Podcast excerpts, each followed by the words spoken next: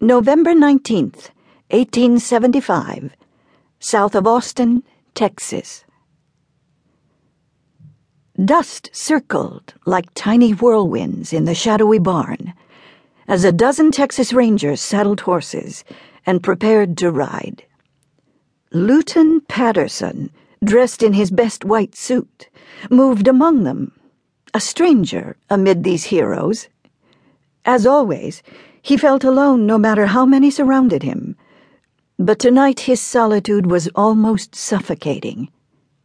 He told himself he was never brave and had no desire to risk his life for any cause, yet the excitement around him seemed contagious. Rangers were just normal men, he reminded himself. They didn't even wear a uniform, only the dusty, weathered clothes of men born to the wilderness. Lewton matched their height and probably most of their skills, but he wasn't one of them. He never would be. For Lewt knew his heart. He had never been, nor would ever be, daring. In 28 years, he'd seen nothing worth risking his life for, nothing he loved worth dying to protect. If he hadn't found it by now, he never would.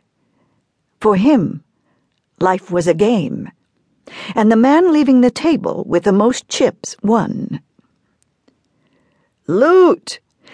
Duncan McMurray yelled from ten feet away. His half wild horse stomped around the ranger and snorted as Duncan saddled the mount as casually as if they were dancing. You decide to give up gambling and join us on our quest? Lewt slipped between two horses and joined his friend. Compared to rangering, gambling seems like a peaceful profession. Where are you men headed tonight? The border. Duncan pulled the cinch tight across the mare's belly before he added, Chasing cattle rustlers. Captain McNelly says we'll cross the river tracking them down, even if the army won't.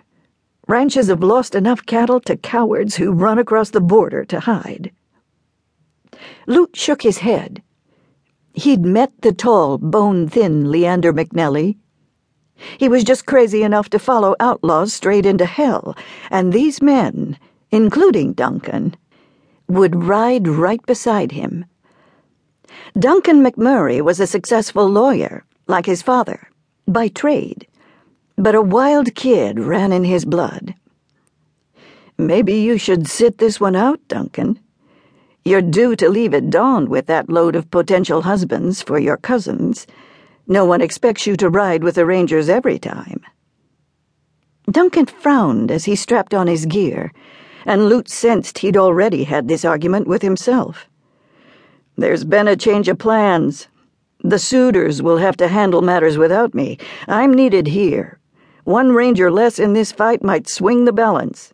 Besides, I sent all three men the train tickets and reserved rooms for them at Crystal's place across from the station if they need a room tonight.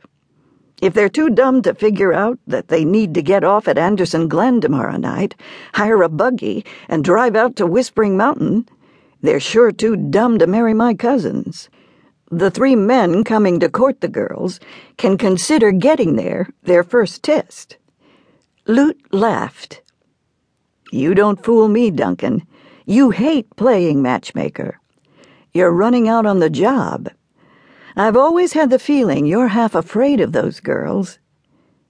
Duncan opened his mouth to argue, then shrugged. I grew up with them pestering me. They made my life hell wanting me to play with them, or worse, wash more than once a week. There's not a man in the state good enough for anyone. My dad, being a former ranger, will understand why I have to ride tonight.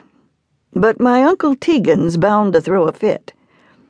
I could send out royalty, and he'd still find fault in any man thinking of marrying his little girls. Duncan swore. Only they're not little girls anymore. All three are well on their way to being old maids. How about letting me go along? Lewt teased his friend. I wouldn't mind a chance to marry into one of the finest families in Texas.